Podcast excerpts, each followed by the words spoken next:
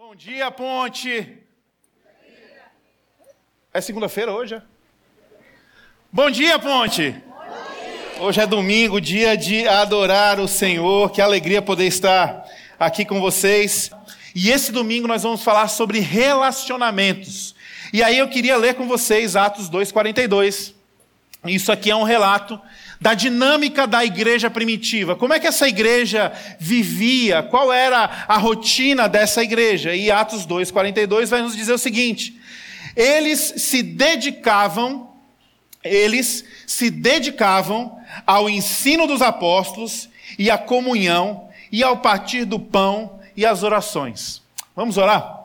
Jesus, nós queremos pausar aqui mais uma vez para pedir a direção do teu Espírito Santo que o Senhor venha falar aos nossos corações e que nós tenhamos a capacidade e a coragem de responder à tua voz.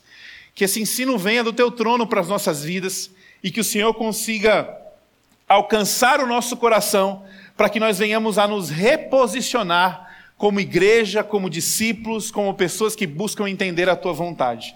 Nós oramos assim e assim te pedimos em nome de Jesus. Amém? Hoje é segunda. O relato de Atos está dizendo que havia ali ah, uma dinâmica dos, da igreja primitiva, e essa dinâmica envolvia ensino dos apóstolos e envolvia a comunhão, a comunhão para partir do pão e a comunhão para orações. É, e quando a gente olha esse texto, esse texto ele já nos, nos remete ou nos leva facilmente para as práticas. E eu queria, antes de olhar para as práticas, que seria o ensino e a comunhão, eu queria pausar e dar uma atenção a esse verbo. Eles se dedicavam. Em outras versões, a Bíblia diz que eles é, perseveravam. Quando você vai buscar o original dessas palavras, é, na Bíblia, ali no grego, você vai perceber que essas palavras, elas têm a ver com, eles destinavam a culto. Eles entendiam que eles estavam prestando um culto ao Senhor quando eles se dedicavam a ouvir e a viver o ensino dos apóstolos e a manter a comunhão. Havia ali dedicação. Uma outra palavra também é a permanência. Ou seja, a perseverança é aquela atitude que eu e você nós temos de continuar de pé, de continuarmos firmes, mesmo quando as coisas ao nosso redor se abalam. Então, uma das características, a característica primaz dessa igreja primitiva tinha a ver com essa, esse senso de uma dedicação, de uma perseverança é muito triste hoje perceber como nós, enquanto igreja, temos é, diluído esse valor do, da perseverança. Basta você, talvez, e eu também sermos é, descontentes ou frustrados em algum aspecto dentro de uma igreja, dentro de uma família, dentro de um ciclo de amigos. Basta alguém pisar no nosso pé que nós já queremos mudar, nós já queremos sair, nós já queremos ir para um outro lugar, e tudo aquilo que representou talvez anos de história, relações que foram construídas, tudo aquilo desaba facilmente porque nós estamos diluindo o valor da perseverança. É o valor do mimimi, né? Eu não aguento, eu não quero mais saber, acabou, me tira daqui, já deu, vou para outra.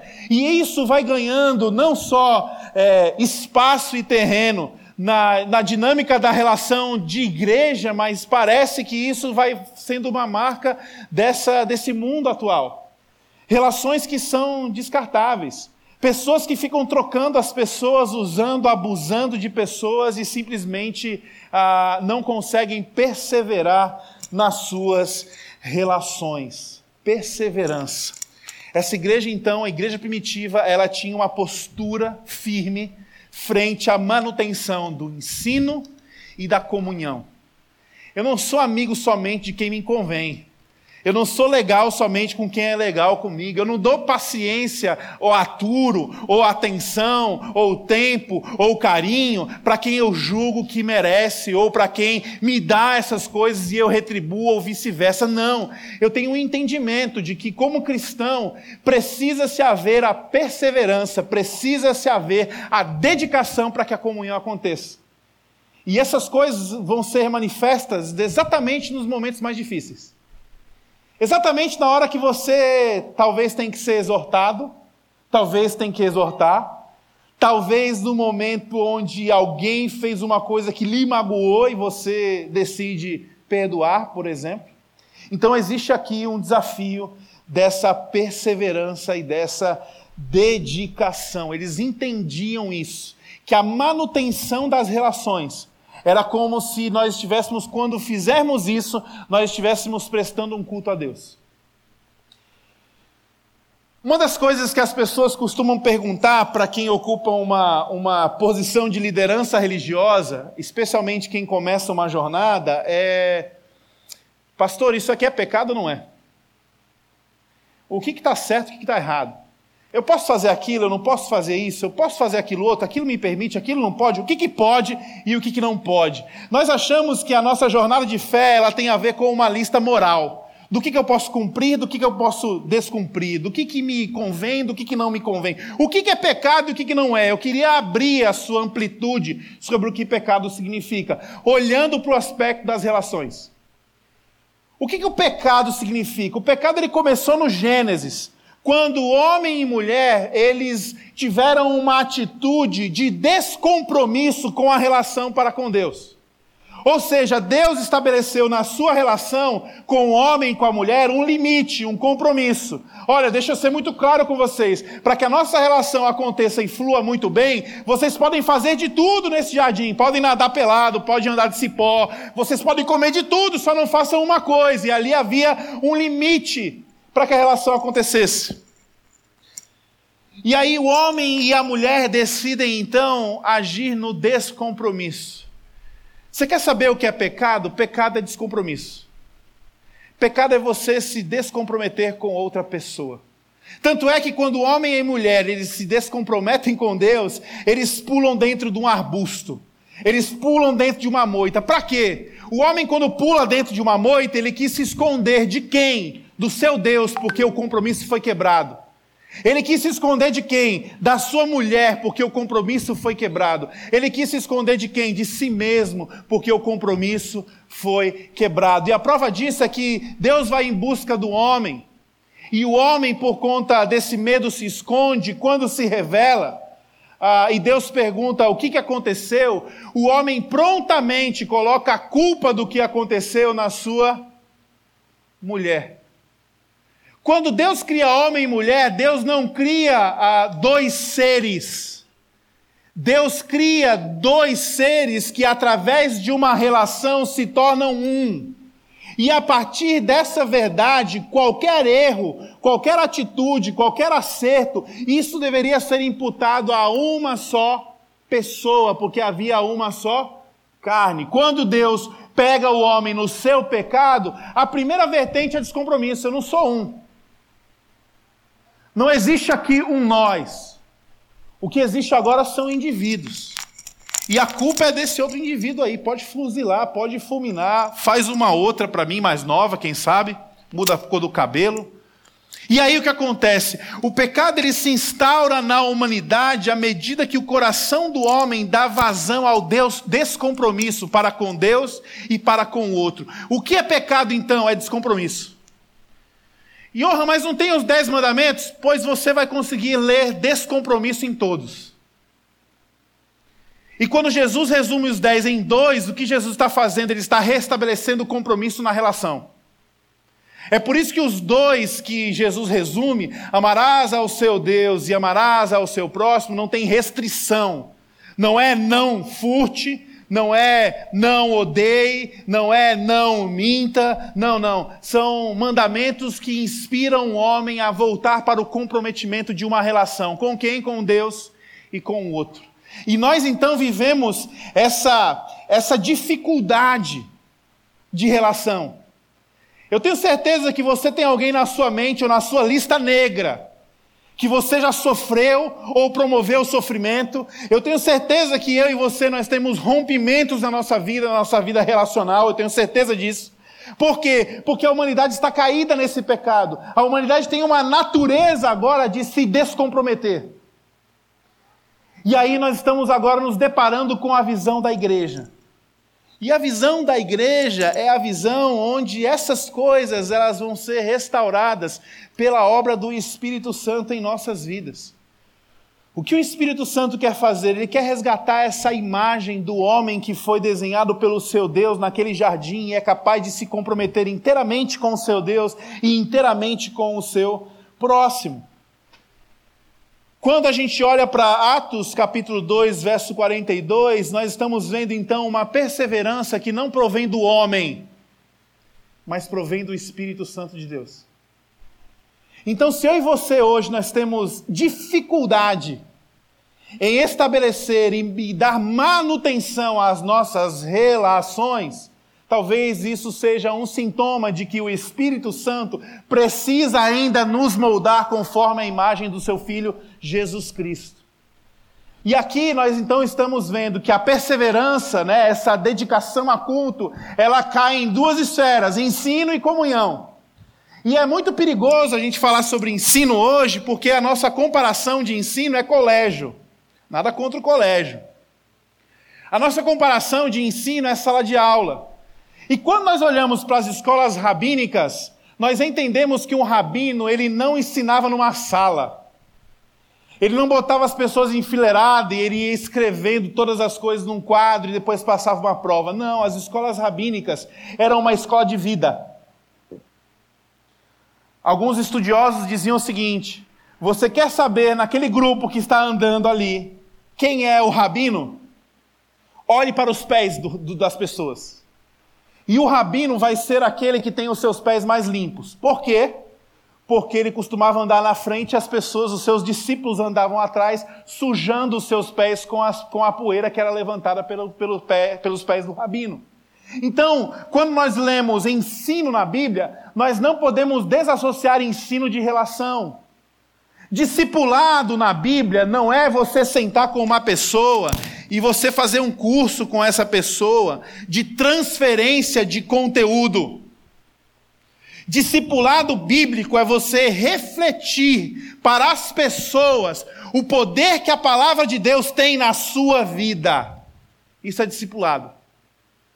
Não se trata somente daquilo que você fala, se trata muito mais de como você vive. Discipulado bíblico é a chance das pessoas olharem o quanto a palavra de Deus reflete em poder na sua vida à medida que você se relaciona com quem você se relaciona. Ensino e comunhão apontam para uma pedagogia, e essa pedagogia é completamente relacional. Se você está querendo buscar a vontade de Deus para a sua vida, pode ter certeza que relacionamento é um ponto crucial na sua jornada e a ressignificação de como você trata Deus e como você trata o outro é fundamental para que você se encontre no seu caminho de fé, se você deseja trilhar um caminho pautado na palavra de Deus.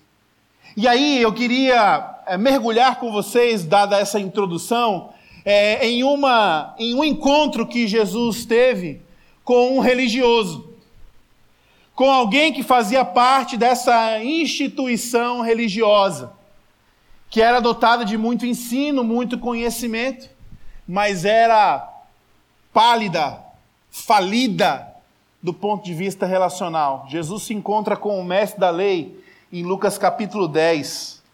E eu queria ler com vocês esse encontro. E eu acho que esse encontro nos dá chão para compreendermos qual é a perseverança que Deus espera de nós no tocante a uma igreja relacional. Então, Lucas capítulo 10 é uma história bem conhecida, mas eu espero hoje, eu tenho orado por isso, que o Espírito Santo de Deus nos dê um chacoalhão. Que você saia daqui assim, ó, abobalhado. Meu Deus, o que eu preciso fazer? Eu espero isso, que você saia com esse sentimento. Me perdoe. Mas eu espero e eu também espero isso para mim. A Bíblia diz então, Lucas capítulo 10, do verso 25 ao 31, a Bíblia diz assim: certa ocasião, um perito da lei levantou-se para pôr Jesus à prova e perguntou: Mestre, o que eu preciso fazer para herdar a vida eterna? O que está escrito na lei? Respondeu Jesus. Jesus respondeu com uma pergunta, certo? Depois Jesus disse: Como você a lê? Jesus então dá uma segunda pergunta. O religioso então respondeu: Ame o Senhor seu Deus de todo o seu coração, de toda a sua alma, todas as suas forças e todo o seu entendimento, e ame o seu próximo como a si mesmo. Disse Jesus: Você respondeu corretamente, faça isso e viverá. Mas ele, querendo justificar-se, perguntou a Jesus: Quem é o meu próximo?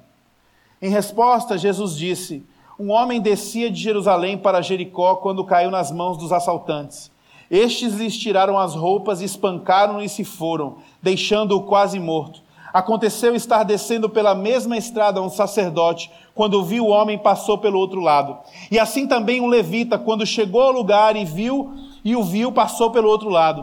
Mas o samaritano, estando de viagem, chegou onde se encontrava o homem, e quando o viu, teve piedade dele Aproximou-se, enfaixou-lhe as feridas, derramando nelas vinho e óleo. Depois colocou-o sobre o seu próprio animal, levou-o para uma hospedaria e cuidou dele. No dia seguinte, deu dois denários ao hospedeiro e lhe disse: Cuide dele, quando eu voltar, pagarei todas as despesas que você tiver. Qual desses três você acha que foi o próximo do homem que caiu nas mãos dos assaltantes? perguntou Jesus. Aquele que teve misericórdia dele, respondeu o perito da lei. Jesus disse: Vá e faça o mesmo.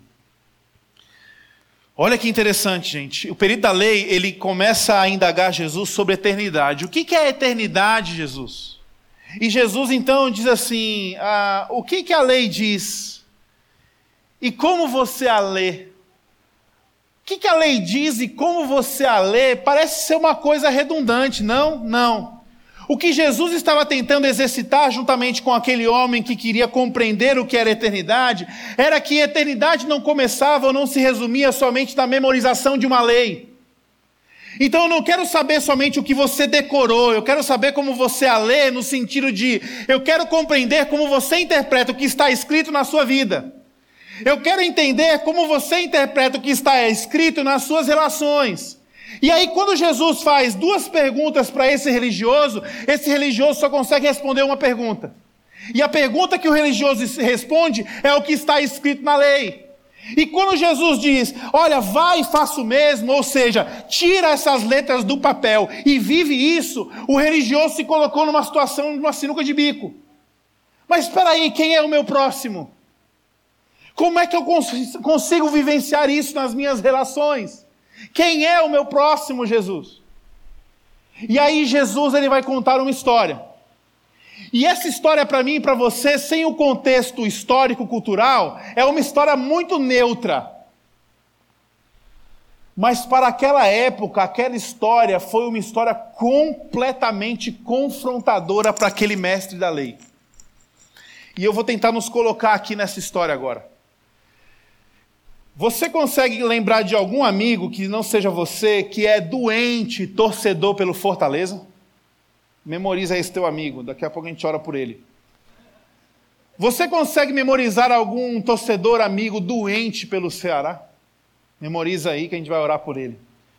O que acontece? Quando Jesus está falando com aquele mestre da lei que é judeu, e aquele judeu quer pôr em prática o que a palavra diz nas suas relações, Jesus diz assim: Você quer saber quem é o seu próximo? Um samaritano.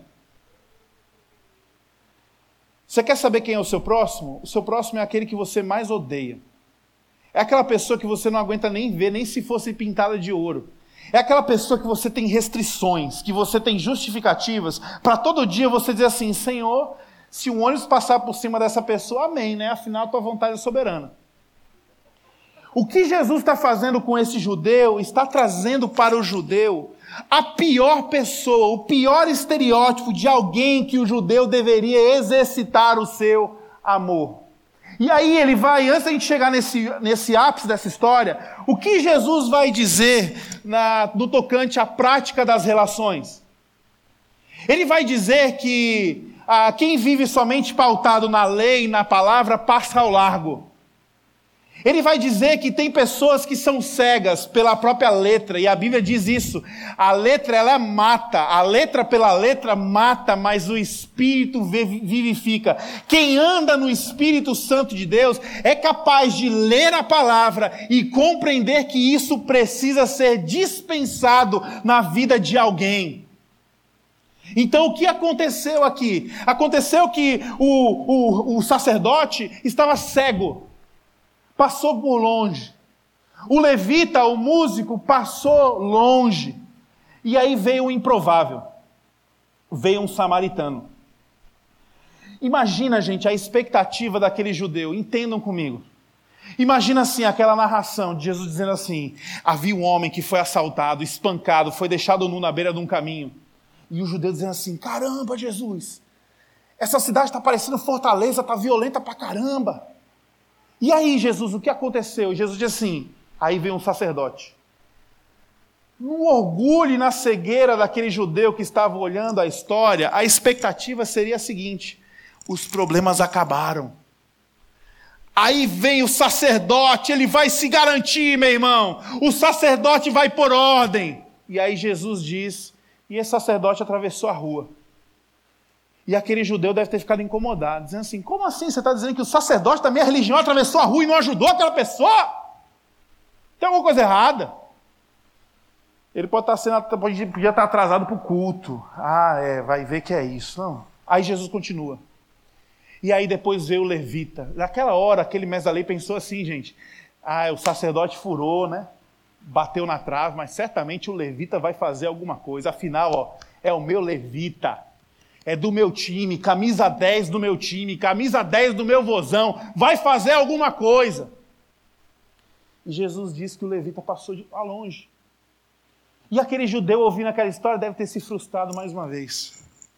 E aí vocês imaginam Jesus dizendo assim, mas aí veio um samaritano. Se aquele judeu não fosse crente, nessa hora teria um palavrão aqui, certo? Ele ia dizer assim: puxa vida, não acredito. Jesus está tirando onda, né? Não, você está me dizendo, Jesus, que o, o sacerdote e o levita não fizeram nada, e você está me dizendo que essa figura, que eu repudio, que eu tenho nojo, que é um truculento, você está me dizendo que essa pessoa vai resolver essa história?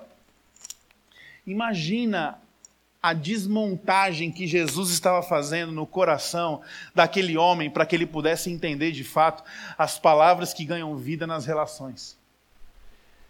E talvez hoje nós precisamos passar pelo, pela, por uma ação do Espírito Santo de Deus que ele venha também a nos desmontar acerca dos nossos preconceitos, acerca das nossas restrições, acerca das nossas justificativas que nos fazem descartar pessoas e selecionar pessoas. Nós olhamos assim, ah, é um sacerdote, que legal, o sacerdote se garante. Ah, vem cá, sacerdote. Ah, levita, todo mundo. Mas o samaritano. E é assim que a história então começa a se desenrolar. Jesus, quase que eu pisei no iPad da moça, meu pai. Deus já está agindo aqui com milagres, estão vendo, irmãos?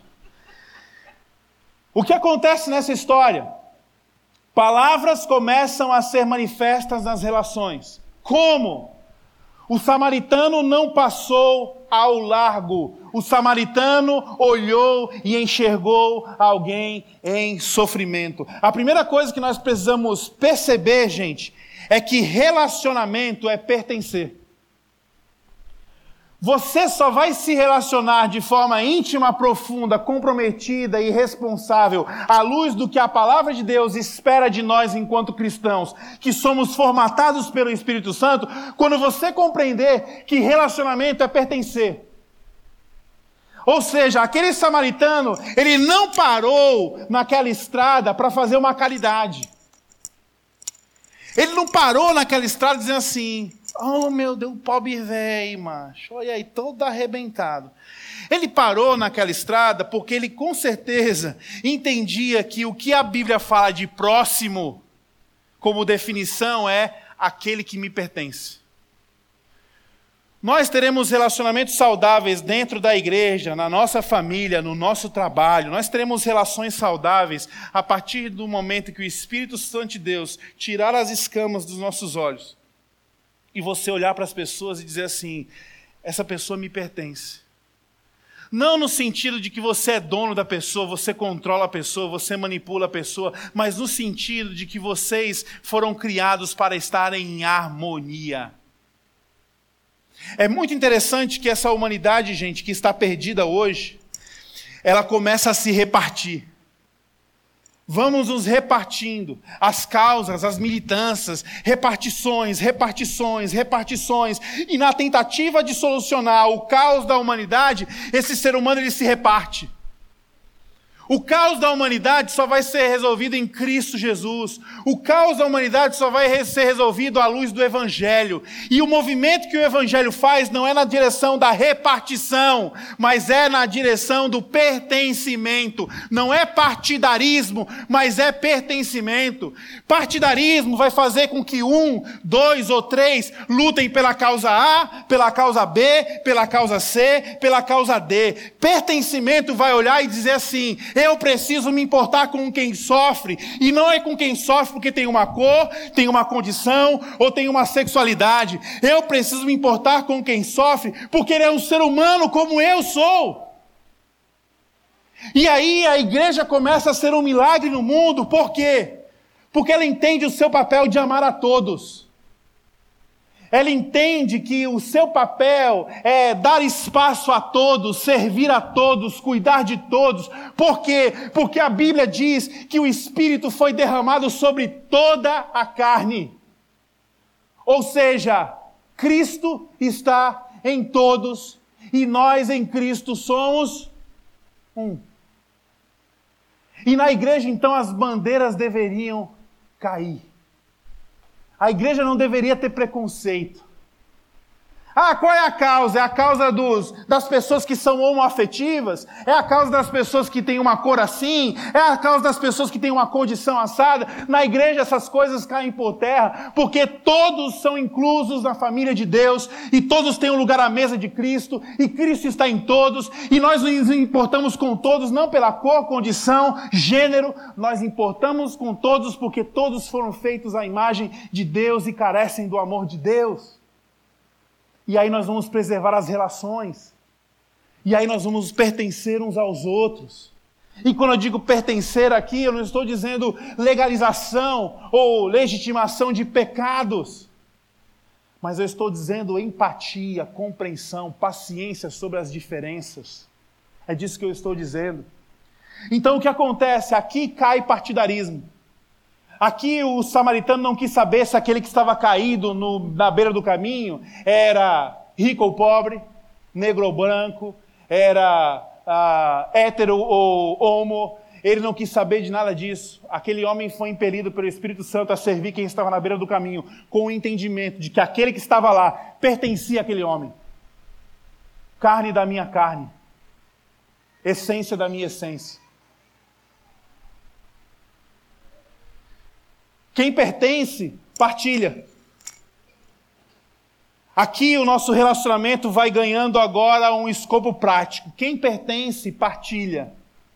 Aquele homem colocou sobre aquele que estava ferido, ele colocou óleo e vinho. Ele colocou a sua empatia, ele colocou a sua presença, ele não passou a distância, porque se nós pertencemos, nós partilhamos. E aquele homem então pegou aquilo que tinha e depositou sobre o outro. Duas coisas nessa, nessa etapa da história. A primeira, o samaritano ele trabalhava geralmente em Jerusalém e ele se deslocava mais ou menos de 8 a 12 quilômetros para Samaria e ele passava o final de semana em Samaria. Quando ele estava no seu deslocamento, ele levava consigo elementos para oferecer no culto, azeite e vinho, e ele levava também suprimentos para a sua família, dinheiro para a sua família. Aquele homem, quando encontra aquele outro caído na beira do caminho, sabe o que ele faz? Ele pega aquilo que ele estava levando para oferecer a Deus e ele coloca naquele outro homem. Ou seja, quem anda no Espírito Santo de Deus e compreende que as nossas relações é manifestação do poder de Deus, que as nossas relações elas devem ser sagradas, como alguém que entende que prestar culto ao Senhor é algo sagrado, ele coloca aquilo que ele dedicaria ao Senhor em um culto, ele coloca sobre uma pessoa que está em necessidade.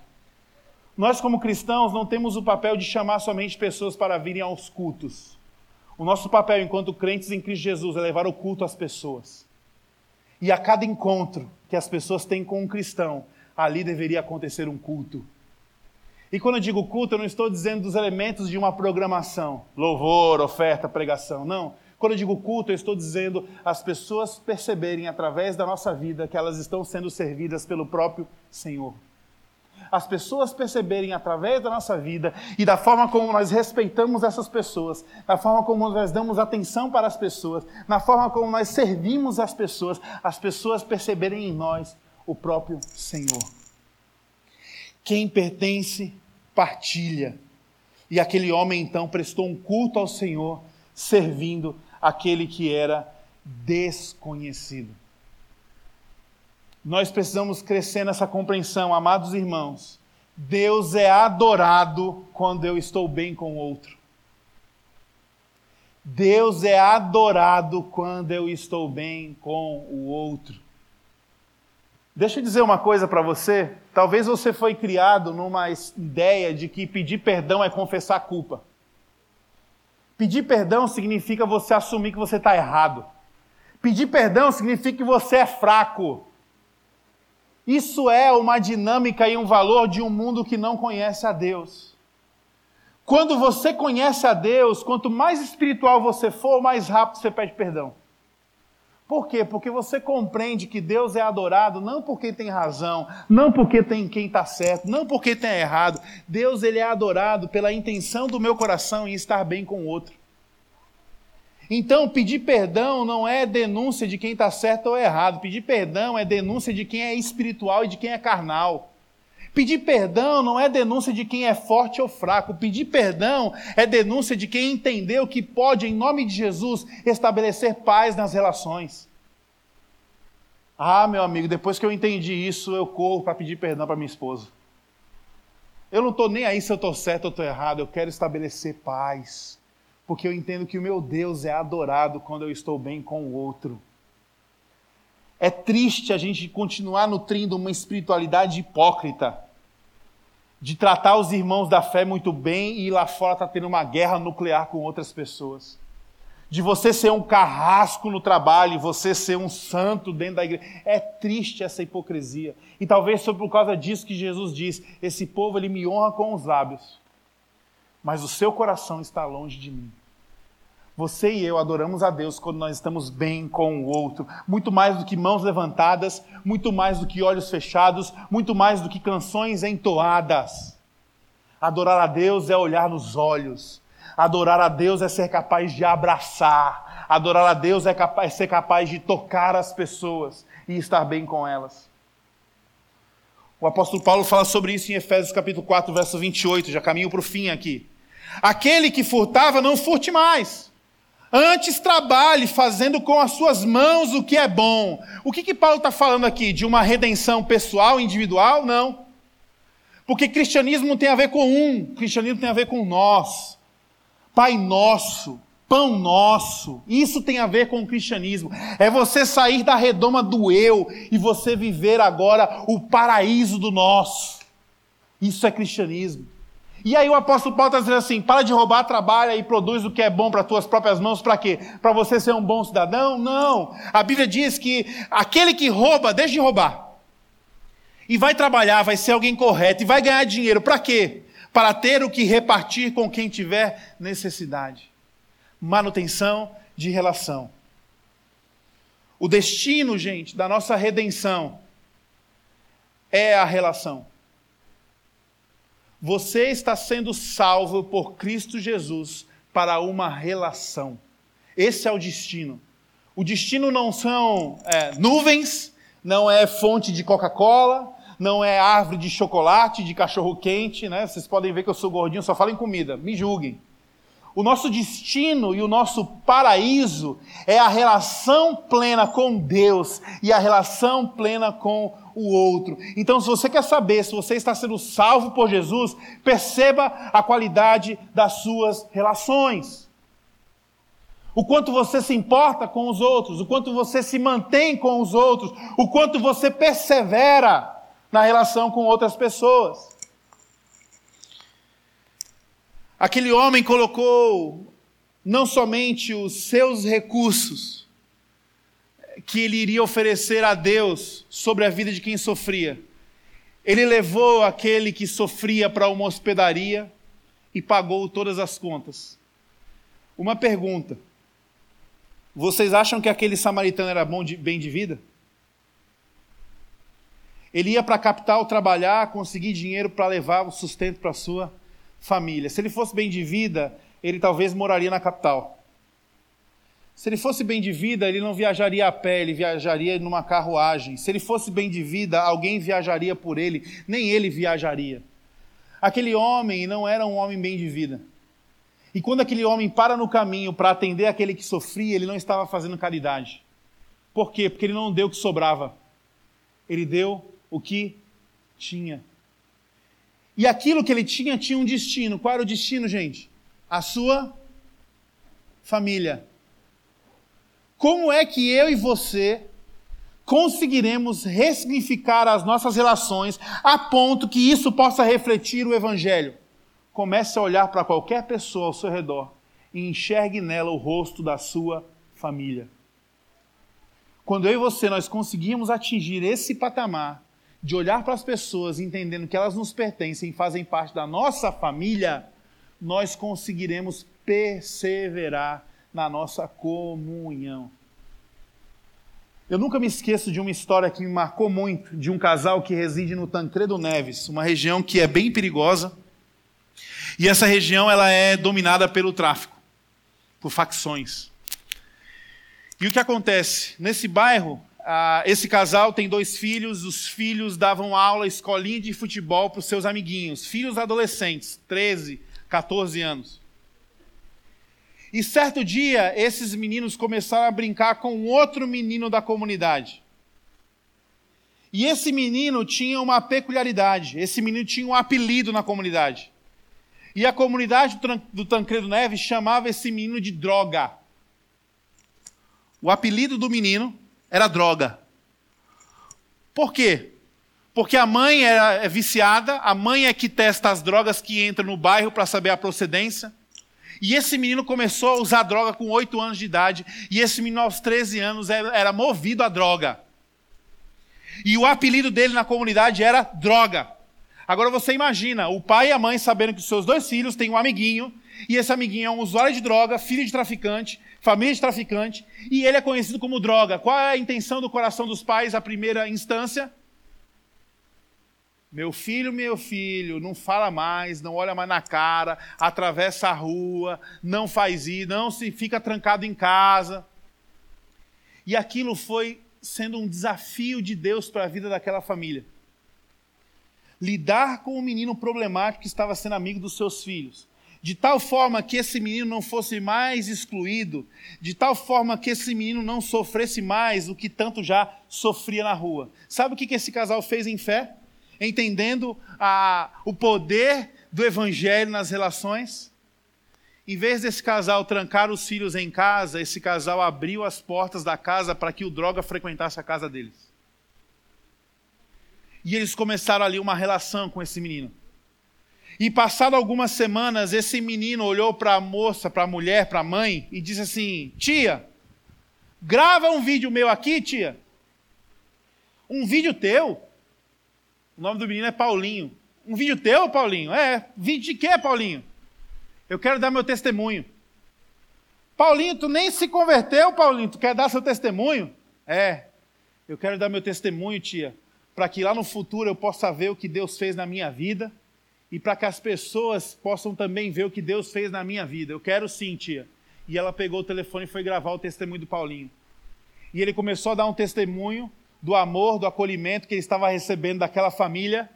E no final do testemunho, ele disse assim: E você que está me assistindo nesse vídeo, eu quero dizer para você que meu apelido não é mais droga. O meu nome é Paulinho. E se você quiser me chamar de, de algum apelido aqui, vai me chamar de graviola, porque eu amo suco de graviola. Terminou o vídeo. O Paulinho começou a se relacionar com aquela família. Começou a ir para a igreja com aquela família. E teve um episódio que eu nunca mais esqueço, que a família, ela saiu para ir para o culto e o Paulinho se atrasou. E quando ele chegou na casa do, da, daquela família, a casa estava toda fechada. E ele sentou na calçada e começou a chorar, porque eles já tinham saído de casa para ir para a igreja. Só que o que aconteceu? O Ricardo, que estava dirigindo o carro, a dois quarteirões, olhou no retrovisor e viu Paulinho sentado na calçada. Ricardo fez o retorno no carro, parou o carro, entra Paulinho. E o Paulinho deixou de chorar de tristeza e começou a chorar de alegria, porque nunca ninguém tinha feito aquilo pela vida do Paulinho. E o Paulinho começou a chorar, a chorar, a chorar, a chorar dentro do carro, e ele disse assim: o Ricardo disse assim, que estava dirigindo, o pai da família. Paulinho, por que você está chorando tanto? E o Ricardo disse, o Paulinho disse, Ricardo, tio Ricardo, eu, eu não sei, eu nunca senti tanta alegria no meu coração como eu estou sentindo agora. Tio Ricardo, eu posso te fazer um pedido? E o Ricardo falou: Pode, Paulinho. Tio Ricardo, eu posso te chamar de pai? E o Ricardo começou a chorar dirigindo e disse: Paulinho, você pode me chamar de pai, sim. Isso é o poder que o Evangelho faz na vida de um cristão que entende que a sua missão é trazer a palavra de Deus para dentro das suas relações. Porque no fim, gente, nós somos chamados a perseverar com o um único alvo: acabar com a inimizade. No final dessa história do bom samaritano, Jesus perguntou para o religioso o seguinte: Quem amou aquele que fora assaltado e deixado no caminho? Sabe o que, que o judeu disse? Aquele que teve misericórdia dele. Aí nós achamos nosso, na nossa leitura leiga que isso é uma coisa bonita, né? Olha que lindo. Aquele que teve misericórdia dele. Na verdade, isso não é lindo. Isso é mais uma denúncia. Aquele judeu, ele era tão inimigo do samaritano, ele tinha tanto repúdio dos samaritanos, que ele nem conseguia pronunciar o samaritano. E ele então disse uma frase genérica para se para poder resumir a história que Jesus estava contando. E aí no final, gente, Jesus disse assim: Pois vai e faça o mesmo. Em outras palavras, Jesus disse para o judeu: Você quer ter eternidade? Acaba com uma guerra de 600 anos. Acaba com uma rixa de 600 anos entre judeus e samaritanos. Vocês acham que o judeu conseguiria acabar com essa rixa? Não. Quando Jesus disse vai e faça o mesmo, Jesus não estava entregando uma condenação para aquele judeu. Jesus não estava dizendo, por causa do seu preconceito, por causa da sua segregação, porque você não ama as pessoas, você vai morrer desgraçado. Jesus não estava condenando, Jesus estava convidando aquele judeu, dizendo: em mim, através do meu poder, você é capaz de ir e fazer o mesmo. Você é capaz de cessar as inimizades. Você é capaz de derrubar os muros que se ergueram entre as suas relações. Nós só iremos conseguir entender, gente, o que o Espírito Santo quer de nós quando nós olharmos para essa história e nós nos colocarmos nessa história. Essa história do samaritano não é uma história somente de rixa acerca de religião há mais de dois mil anos atrás. Não. Essa história é a nossa história. Sabe quem somos nessa história? Nós não somos o bom samaritano. Nós não somos aqueles que conseguimos fazer o que é certo sempre. Talvez nós somos o sacerdote que passa ao largo. Talvez nós somos o levita que passa ao largo. Talvez isso pode parecer com a nossa história, mas o alvo dessa manhã é que eu e você possamos entender que nessa história que Jesus contou, essa história é minha história e é sua história, e eu e você somos aqueles que fomos assaltados. Eu e você fomos aqueles que foram violentados e deixados à beira do caminho. E Jesus Cristo é aquele que não passou de longe. Jesus Cristo é aquele que olhou para a nossa miséria e parou. E nos amou porque entendia que nós o, nós o pertencíamos. Ele entendeu, Jesus pertenceu àquele momento, ele entendeu que nós o pertencíamos. Então Jesus para ali. E ele não coloca vinho e óleo, ele coloca o seu próprio sangue para lavar nossas feridas. Essa história é a minha história, essa história é a sua história. E talvez você vai conseguir vencer os muros de inimizade na sua vida quando você entender o quanto Deus te amou e o quanto Deus te perdoou. Porque quando você olha o tamanho do amor de Deus por você, fica fácil de amar aqueles que você não gosta.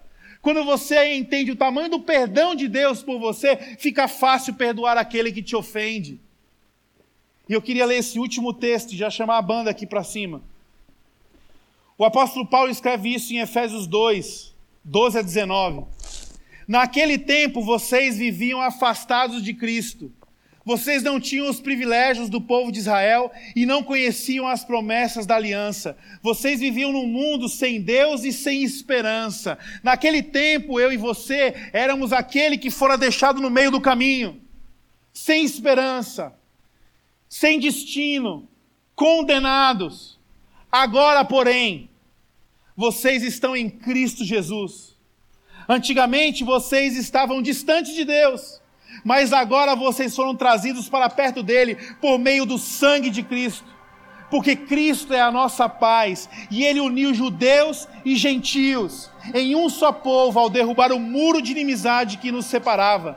Ele acabou com o sistema da lei e com os seus mandamentos e ordenanças, provendo a paz ao criar para si, desses dois grupos, uma nova humanidade. Assim, Ele reconciliou ele os reconciliou com Deus em um só corpo por meio da sua morte na cruz eliminando a inimizade que havia entre eles. Ele trouxe essas boas novas de paz tanto a vocês que estavam distantes dele, como aos que estavam perto. Agora, por causa de Cristo, do que Cristo fez, todos temos acesso ao Pai pelo mesmo Espírito. Portanto, essa história é a nossa história do bom samaritano, olha só. Portanto, nós já não somos mais estranhos nós não somos mais estranhos na beira do caminho, nós não somos mais forasteiros, mas agora nós somos concidadãos do povo santo e membros da família de Deus. Cristo Jesus parou no nosso caminho, limpou as nossas feridas, pagou a nossa conta, pagou um alto preço para que esse amor e essa misericórdia fossem estendidas para aqueles que nos cercam, para que esse amor e misericórdia fosse cultivada no coração daqueles que estão ao nosso redor, para que estranhos, desprezados, pudessem agora receber de nós um olhar de família, para que os nossos inimigos fossem liberados entendendo que o perdão que nós recebemos de Deus, agora de graça é repassado para quem nos ofende. Em Cristo Jesus, nós estamos recebendo o poder do vai e faça o mesmo. Acabe com as suas inimizades. Jesus Cristo conferiu autoridade na cruz do Calvário para que você acabasse com as suas inimizades e não com os seus inimigos. E eu quero terminar esse momento de reflexão te fazendo duas perguntas. A primeira é: a quem você deve pedir perdão? Quem são as pessoas que você olha? Quais são as relações que você enxerga hoje? Onde você foi como um sacerdote, como um levita? Que simplesmente você rompeu simplesmente você passou ao largo, simplesmente você ignora, você cancela. Primeira pergunta que eu quero que você responda diante do Senhor, na confiança de que Jesus Cristo nos deu o poder do vai e faça o mesmo. Quem você precisa pedir perdão?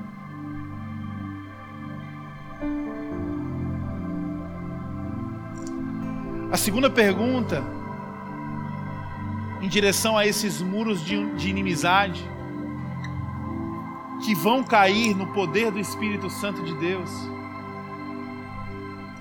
a quem você precisa perdoar? A quem você precisa liberar perdão? Sabe de uma coisa? Essa palavra perdão é uma palavra muito dura, porque nós achamos que perdoar quem nos ofendeu está de alguma forma beneficiando somente o ofensor. Nós precisamos entender que quando eu libero perdão para quem me ofendeu, a primeira pessoa que está sendo abençoada e beneficiada e liberta de toda a dor sou eu mesmo. Porque muitas vezes aquelas pessoas que nos abusaram, que nos ofenderam, elas nem sequer estão aí para o que elas fizeram. Elas tocam a sua vida e não estão nem aí para o que causaram. Elas nem se lembram do que aconteceu. E Deus está nos pedindo perdão, não como uma causa impossível para ser injusto e beneficiar quem nos ofendeu. Deus está nos pedindo perdão, nos dando a liberdade. Meu filho, abra mão minha filha, abra mão, perdoa e se libera.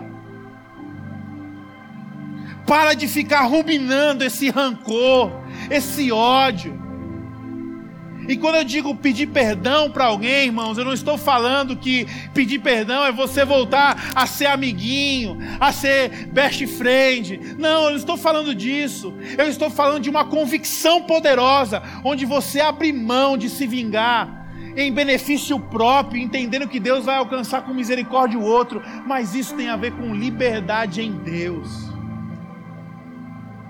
Porque a grande verdade é que se um dia você foi abusado por alguém, você tem uma grande chance de inconscientemente abusar de outras pessoas. E aí nós entramos num ciclo insano de violência, de abuso, de mentira, de corrupção, de destruição vai e faça o mesmo. É a liberdade que Cristo está nos conferindo na cruz do Calvário, nos perdoando, para que nós possamos perdoar. O Pai Nosso diz isso: perdoa as nossas ofensas, assim como nós perdoamos aqueles que nos têm ofendido. Então eu queria terminar com essas duas perguntas e nós vamos orar nesse instante. Fecha os teus olhos, curva a tua cabeça.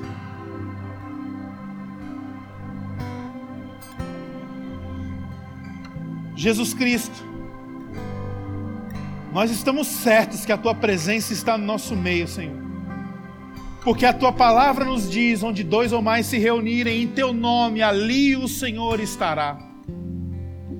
Nós estamos certos que teu Espírito foi derramado sobre toda a carne, Senhor. E agora não existe mais judeus, gentios, não existe mais pretos, amarelos, brancos, pardos. Não existem mais nativos e estrangeiros, não existem mais ricos e pobres, porque todos somos um em Cristo Jesus e o Senhor está em todos nós. O Espírito foi derramado sobre toda a carne.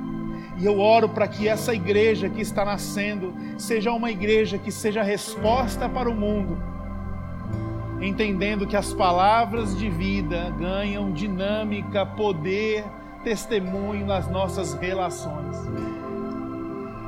Ó oh Deus, eu quero juntamente com os meus irmãos agora, na tua presença, ser conduzido, Senhor, ao teu trono da graça e ter a coragem de responder: Deus, eu preciso pedir perdão. Deus, que o Senhor traga a nossa memória nesse instante, ao nosso coração, as pessoas das quais nós ofendemos algum dia, Senhor. Ó oh Deus, que o Senhor traga no nosso coração e na nossa memória as pessoas que foram magoadas através da nossa vida, as relações que foram partidas e destruídas, e isso tem responsabilidade nossa, Senhor. Eu sei que é difícil andar por esse vale mas nós queremos, na coragem do Teu Espírito Santo, trazer à memória as pessoas que foram descartadas, trazer à memória, Senhor, as pessoas que nós deixamos à beira do caminho. E que o Senhor nos dê um coração humilde para pedir perdão, Senhor. Talvez através de uma ligação, através de um encontro, através de uma mensagem. Porque nós estamos entendendo que o Senhor pagou um alto preço naquela cruz e nos perdoou. porque nós entendemos que o Senhor nos perdoa conforme nós estamos perdoando aquele que, aqueles que nos ofenderam e também pedimos perdão a quem nós ofendemos. Nós entendemos como igreja que a espiritualidade não é somente uma questão vertical entre eu e Deus, mas ela é horizontal, é entre eu e o outro. Por isso, se alguém foi ofendido por nós, Senhor, nos dá essa, esse incômodo santo de pedir perdão para essas pessoas. Quebra o nosso orgulho, Senhor. Quebra a nossa autossuficiência, Senhor. Porque no fundo isso isso são algemas, isso são correntes que nos prendem. Da mesma forma, Senhor, eu quero ter a coragem com os meus irmãos aqui hoje. De visitar o vale daquelas pessoas que nos machucaram, Senhor. Pessoas que nos desprezaram, pessoas que nos ofenderam, pessoas que levantaram calúnias contra nós, pessoas que nos difamaram, pessoas que nos abusaram, que nos usaram, Senhor, pessoas que foram violentas conosco, em palavras, em atitudes. Deus, eu quero ter a coragem com o teu povo de entrar nesse lugar agora. E trazer à memória, Senhor, essas pessoas que nos ofenderam. E que nós já tentamos esquecer deles tantas vezes, Senhor. Nós já fizemos tantas coisas para suprir essa dor, Senhor. Mas o teu Espírito nos conduz para esse momento, no entendimento de que o perdão é essa ação poderosa que nos liberta, Senhor. Então, no nosso coração, nós queremos perdoar aqueles que nos ofenderam. E eu queria que você, em nome de Jesus, pudesse orar por essa pessoa que te ofendeu hoje. Deus está te trazendo no coração seus ofensores. E eu queria te desafiar no seu lugar, você dizer: Senhor, eu estou perdoando essa pessoa. Eu estou perdoando esta pessoa. Eu estou perdoando esta pessoa. Faça isso no seu lugar. E que Deus te dê a graça e a coragem de você manifestar isso algum dia. Seja por uma conversa, por uma ligação, por um zap mas que você tenha a coragem de proclamar diante de principados e potestades, diante das pessoas que conhecem a história e diante daquele que te ofendeu, que você está liberando essa pessoa, porque você é livre em Cristo Jesus. E para terminar o nosso tempo de oração aqui, enquanto nós estamos de olhos fechados e cabeça baixa, Talvez essa manhã você quer se entregar a Jesus Cristo como teu Senhor e Salvador da tua vida. Talvez essa manhã você entendeu quem de fato você era e quem de fato Cristo foi, como um bom samaritano. E você quer se entregar para Jesus hoje. Enquanto nós estamos de cabeça baixa, de olhos fechados, eu queria ter o privilégio de orar por você. Talvez você está aqui hoje, você está distante de Deus também. Você já abandonou a fé, você se frustrou com Deus, você se frustrou com a igreja. E o Espírito Santo de Deus te trouxe para cá para que haja um renovo na sua vida. Talvez essa seja também uma manhã de você se reconciliar com o Senhor. E eu queria ter o privilégio de orar por você também. Então, se você está ou querendo se entregar a Cristo Jesus essa manhã, ou se reconciliar com Deus, eu queria que você ficasse de pé no seu lugar agora. Eu vou orar por você. Nós estamos de cabeça baixa, nós estamos de olhos fechados, mas isso é um sinal profético de que você está entendendo aquilo que Deus está querendo fazer na sua vida, e você está dizendo assim: Deus, eu estou de pé porque eu estou aqui. Fique de pé no seu lugar se você se enquadra numa dessas duas questões. Eu quero me entregar a Jesus. Se esse é o seu caso, fique de pé que nós vamos orar por você. Se você quer se reconciliar com Deus, também tem essa oportunidade. Fique de pé, nós vamos orar por você.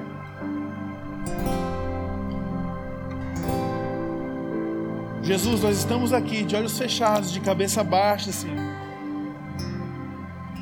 Respondendo a tua palavra, respondendo a tua presença.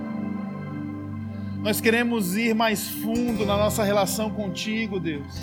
Nós queremos ir mais fundo na nossa relação com os outros. Nós entendemos por que, que o Senhor nos chamou.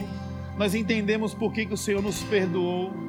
E agora, como embaixadores de Cristo, nós queremos estabelecer a paz, Senhor paz nas nossas relações, é, é por isso que nós oramos, e é assim que nós pedimos.